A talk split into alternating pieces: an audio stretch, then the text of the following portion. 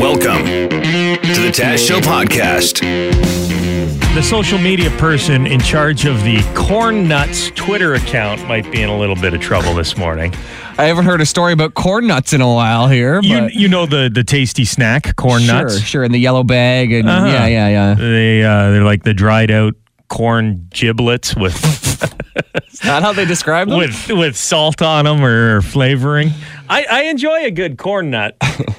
well, uh, they tried to get a little edgy on social media yesterday. The makers of corn nuts taking some heat because they uh, asked corn nuts fans to tell them the craziest place that they've nutted. oh my lord! And uh, then they defined nutted as eaten corn nuts. Oh, So if you've if you've eaten corn nuts, if you're you're nutting if you're eating corn nuts.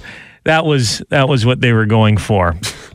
However, uh, if you go to Urban Dictionary, uh, there's another definition for that word, and uh, people got a little upset. So corn nuts uh, quickly removed the post from social media. What I find interesting about this story is this isn't the first time Corn Nuts, and this is not a joke. This isn't the first time Corn Nuts has tried to get a little edgy with their marketing. no. Uh, this is, I know we, we play some parody stuff and, and we make up fake commercials sometimes.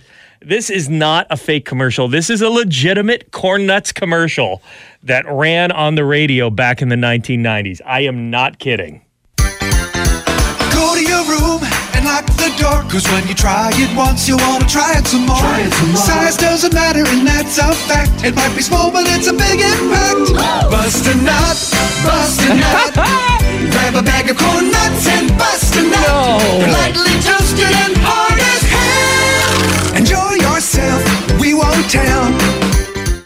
That That- that is a real. I it's I'm not kidding. That is a real corn nuts commercial from the 1990s. That's hilarious. I, lo- I love the the fact that probably there's people who didn't know what that phrase meant, and we're just Uh-huh. like, "Ooh, this is a catchy song." It, it is very catchy, but uh, yeah, it's. Uh, it- some may consider it to be over the line. Yeah. Here's here's another one from that same campaign. When alone and there's no one home, and you've got nothing to do. Kid, there's no Don't way. despair, just pull up a chair, and here is what you do. Bust a nut, bust a nut. Grab a bag of corn nuts and bust a nut. They're lightly toasted and hard as hell. Enjoy yourself, we won't tell. That is not a real commercial. Jim, Jim, look at me in the eyes. Okay, okay. I I'm not making this up. Those are real Corn Nuts radio commercials that were approved by the Corn Nuts Corporation and ran on the radio back in the 1990s. Those are legitimate real Corn Nuts commercials. I swear to you. I believe you. It's hilarious though. You know, when you call yourself corn nuts, these comparisons are bound to happen. You know what I mean? Well, you, you'd think maybe like by people who are joking around while they're eating corn nuts, but you wouldn't think the company would be the ones coming up with it. Is it, eh, it- the last thing these commercials make me want to do is eat corn nuts? yeah. Get your package out and try to stay calm. Use a few fingers, put it in your palm. Yes, it's gonna be so great when you finally masticate. Bust a nut, bust a nut. Grab a bag of corn nuts and bust a nut. They're lightly toasted and hard as hell. Enjoy yourself, we won't tell. Yeah. Masticate. That's Masticate good. it means chew. Yeah, like cows masticate. They masticate, Yeah, right? Yeah, those are real corn nuts commercials from the 1990s. Wow. Taz and Jim, and I want to welcome to the show my cousin Molly Pretty. Good morning, Molly. Good morning. Uh, after I saw me. your your social media post yesterday, I had to get you on. So uh, Molly is my cousin. She lived in Montana for most of her life, and she's just moved to a big city. Where are you now? I now live in Minneapolis, Minnesota, the Midwest of the United States of America. Okay, uh, you're you're living in a condo unit now. I'm living in an apartment complex, and it is a resort living apartment complex. It's basically like it, it reminds me of like a college campus for working adults. Is how it feels. Nothing like a resort in Minneapolis to go to. Uh, you should visit in February. It's gorgeous. Come on over, skate on our pool. this, this is crazy though. So you you move into this place and you have been told something very interesting by the landlord. At first you thought it was a joke. Explain. Correct. So um, I went in to pick up my keys uh, the other day, where they, you know, they take you through your apartment and you make sure there's no dings or whatever, and you go through and they're like, "Oh, P.S. We have one more thing. Um, we need to sign your dog up for a DNA swab." And I was like, "Well, that's interesting. You already asked for vet records. What do you need that for?" they said it's to test the feces that they find around the property so that they can compare and see if I'm not picking up my dog's poop. So if my dog poops. yeah, so if my if my dog poops and I don't pick it up and they test it and they find it matches to my dog, I get fined for it. What? That is intense. How much is the fine?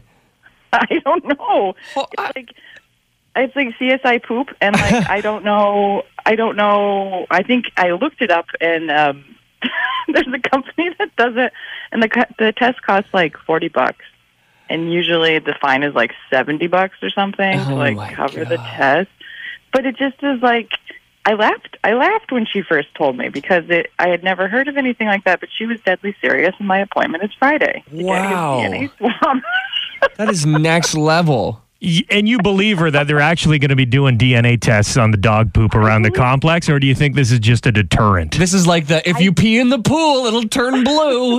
you know, from summer camp. I think I think it's a lot of that. I think it's kind of maybe both. I think it's a big threat. I don't know if it's an empty threat. I don't know if they'd bother DNA swabbing, but they might. It's a pretty good one though. She said most people uh, uh just hear that threat as a deterrent already, like you said. But um, I guarantee they're doing it. I know other places do it. So your dog, you're going through with it. You didn't object. You're going to let them swab your dog for DNA. Yeah, no, no, uh, no security concerns there. But they only have to swab his mouth. Right. So Uh, that not was my next invasive. question. Uh, if they're worried about the feces, what part of the dog do they swab? I wonder know, what would it's stop you from just swabbing your own cheek and sending that in so that they can't trace it back. no, they sw- they That's do the was- swab. Oh, They do the themselves? Yes, it's a controlled environment. It's like when you do the pee test at work. Somebody watches of you evidence. pee. Oh my It's a chain of god! evidence. You know, it'd be funny if you did put your own DNA in there and they still found a dump. With your You still found me guilty. Oh no. It is. It is. Holy. It's, it's like CSI dog poop. You can just picture Horatio standing there over a steaming pile. I don't know what kind of dog left this year, but I, if I had to guess, I'd say Shih Tzu.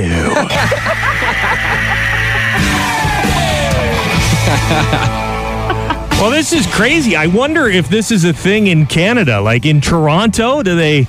Do they have similar rules? Is it just a big city thing? They're hmm. DNA testing dogs and find out if if your dog is pooping all over the place and you're not picking it up. It is annoying. My girlfriend has a dog in an apartment, and there is the occasional landmine. No DNA testing though. No DNA testing, so I, I can see why people w- would, you know, find it necessary depending on how bad your neighbors are. Molly, good luck with uh, with your your new place and make Thank sure you. you. always have those little baggies in your pocket because I don't want you to get into any trouble. secure. I'm also going to keep that and maybe some crime scene tape. yeah, exactly. Thanks, Molly. Extra, extra, read all about it. Extra. We are playing fake news you choose, and our contestant is Bubba. Hey, Bubba. Howdy. So, you know how the game works. We're going to read you headlines. Some of them are real, some are complete nonsense. You guess which is which enough times, and you are a winner, okay? Okay. Starting with this one a woman sues cops for arresting her and then baptizing her. Fake hmm. news you choose. I'm going to say that is fake news. failing pile of garbage. Wow. True story. Happened in Tennessee. Woman was pulled over. Male cop searched her, found a joint. Then he started asking if she was saved and believed in Jesus, offered her a deal. He'd only give her a citation for the weed and wouldn't take her to jail if he could baptize her. She says she was afraid to say no, so the two cops took her to the lake. What? Said she could strip down if she wanted to. She declined. He got down into his boxer shorts, baptized her in the lake, and then uh, let her go without taking her to jail. That is ridiculous. That's pretty strange, isn't it? She's now suing for $11 million in damages, claiming that the cop touched her breast while, uh, while he was baptizing her. Yeah, never a good sign when the guy baptizing you gets into his boxers. I don't remember that happening when I was a kid. Well, we'll find out who Jesus loves more when we uh, see the, the end result of that lawsuit, right? Next one here Bubba. Texas man relieved to discover brain tumor was actually a piece of Lego that he had stuck up his nose as a toddler. That's real. Failing pile of garbage. No. Hmm. That would be a big relief. Yeah. that reminds me of the Simpsons episode where Homer shoves a crayon up his nose and it hits his brain in a certain way. He becomes smart. Do not try that at No, home. No, it does not That's work. not a good plan. What about this one? Headline reads A woman finds a $250,000 Rolex in a couch she bought from a thrift store, plans to use the money to pay for a boob job. Fake news you choose. that's that's for real. You It are is. fake news. Yeah, and it happened to a woman in Canada. We don't know exactly where, but uh, there's a watch dealer who who told the story to a publication called Robb Report. He says uh, it was a vintage Rolex Daytona 6241 Paul Newman variant, which is one of the most sought after Rolex watches. It's worth at least two hundred and fifty thousand dollars, and she found it in a couch she bought from a thrift store. She tried. She did the right thing. She called the thrift store to see if they had any records, if if anyone was looking for the watch that was in the couch. Nothing. Waited a while, and now she's going to uh, sell the watch and get some new boobs. I love it though. That's guilt free. Now you can spend the money. It's yours. yeah, tried to do the right thing there. Next headline. Man fired after it was discovered he was swapping coworkers' coffee with decaf for years. I'll say that's real. No, Failing Bubba. pile of garbage. Just want to slow the competition down a little bit around the office, eh? I guess if someone's going to be manipulating your coffee, swapping caffeinated for decaf is probably one of the the Nicest. Best case scenarios. Yeah, best yeah, case for scenarios sure. for sure. Okay, uh, if you can get this one, we'll call you a winner, even though you're not really. Come okay? on, Bubba. Headline is a man busted with 1,130 marijuana plants told the cops they were peppermint. Fake news you choose. I'm gonna go fake news. Oh, That is You real are fake news. news. Sorry. Failing That's pile what of garbage. Happened in Spain. 34 year old guy got pulled over last week. They noticed he had a whole bunch of marijuana in his van. He's like, no, this is just peppermint. I- I'm a peppermint farmer. I love it because they both have two very distinct smells, and they don't smell anything alike. I don't know how fresh your breath is going to be if you're chewing on a ganja plant. right? See, see, it's peppermint. Are you doing something different, Jim? Uh, you look a little different. What do you mean? Did you get collagen injections? No. Your lips look so plump. yeah. No, I got the next best thing. Little bee sting on the lip. When did that happen? It happened golfing on Saturday. I, you know how bee like if you're drinking a pop and the bees always like try to get in the pop. Yeah. Well, I was having a beer and I'm, I don't think I've ever seen a bee go into a beer before, but. It, the, my beer was almost empty. I just went into the cup holder, grabbed my beer, put it up to my mouth, and immediately hurt like a mo. And I think it actually, I could feel its legs on my lip, the bee, and I think it actually it stung me twice.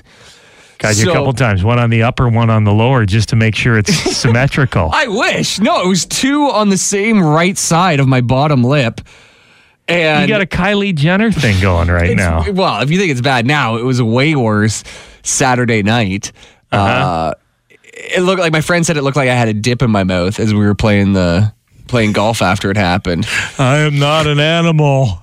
like it was like like that's when I couldn't really pronounce F's. it was like, uh, guys, that ball went pretty far, far.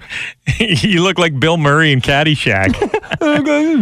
Cinderella story. Real Cinderella story. Felt like Bubba Gump, Bubba Tramp.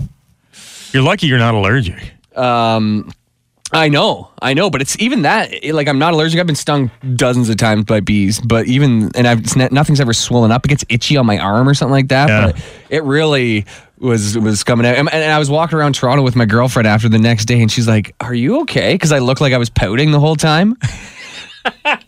Look, my lips sticking out. She's like, "You look like you're so upset." Your bottom lip. When I used to pout as a kid, my mom had a saying. She said, You better tuck that bottom lip back in or a bird's going to come and land on it. All right. yeah, like that'd be kind of cool.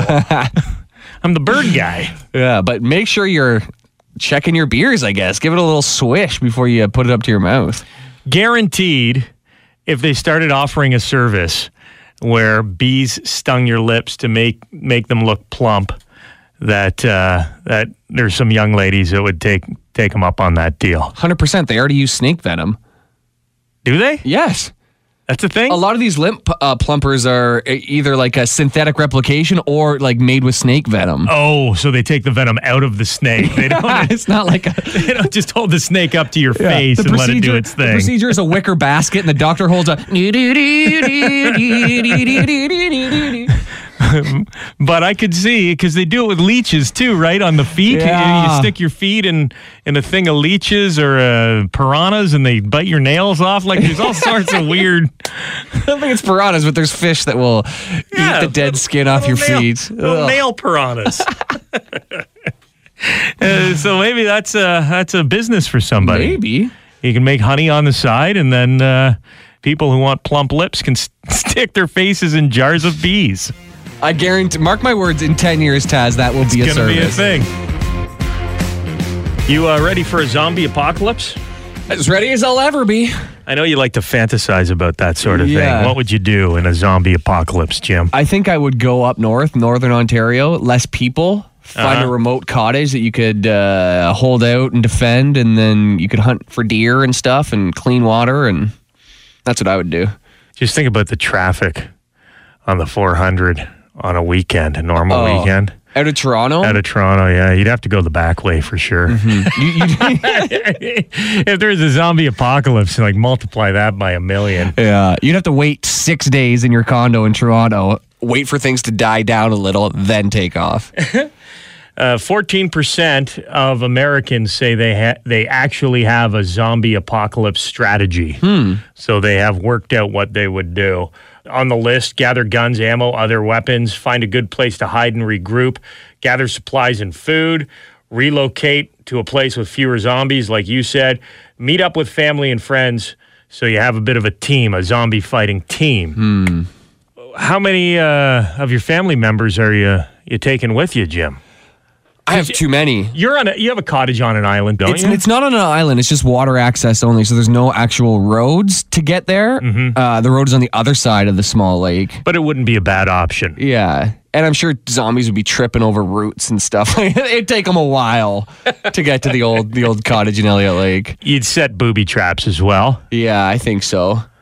But like, how concerned are you to gather up your, your parents and, and your brothers and their families, or are you just So- hightailing it out of out of here with your girlfriend? I don't know because there's eight people in my immediate family like that I grew up with. Now they all have spouses, and then some of them have kids. There's ten nieces and and nephews running around. So now we're up to almost at least twenty people. Yeah, this is a caravan. I got to trim some fat somewhere. You got to feed all those people. Got to feed them. Crying kids are going to give away your location. But the truth is, like, I need my brother-in-law Rob, who can uh, hunt, to go up. So he's got to come. yeah, you need that one guy. Yeah, he can hunt, and I don't really know how to operate a crossbow. you know what I mean? He'd probably have that, and he's a farmer. You know, I think Christina, she mixes some good drinks. She's a little sister. She'd uh, ease the tension. Everybody's got their own skills. the big concern is you go to pick up your family and they're already zombies, and we've all Ah. seen that big dilemma where you have to uh, you have to take out a loved one. Yeah. and you, you hesitate for a second. Next thing you know, they bit you on the arm and you're a zombie E- too. even worse, they're looking kind of pale and acting a little shady. They're sweating and their sleeves are long. yeah, they and they don't tell show you. They don't tell you that they've already been bitten until you get to the cottage, and then next thing you know, middle of the night, they're in the doorway. Granny, are you okay? And we're all Irish, so we're all already pale. So it's going to be real hard to tell who's infested, infected or not. 14% of Americans say they have a, a, a zombie apocalypse strategy. Maybe it's time you start working on yours. That's the Taz Show podcast. Make sure to subscribe so you don't miss any future episodes. And remember, you can tune in on the radio, 95.9 on the uh, dial in the London area. That's FM 96 or FM96.com.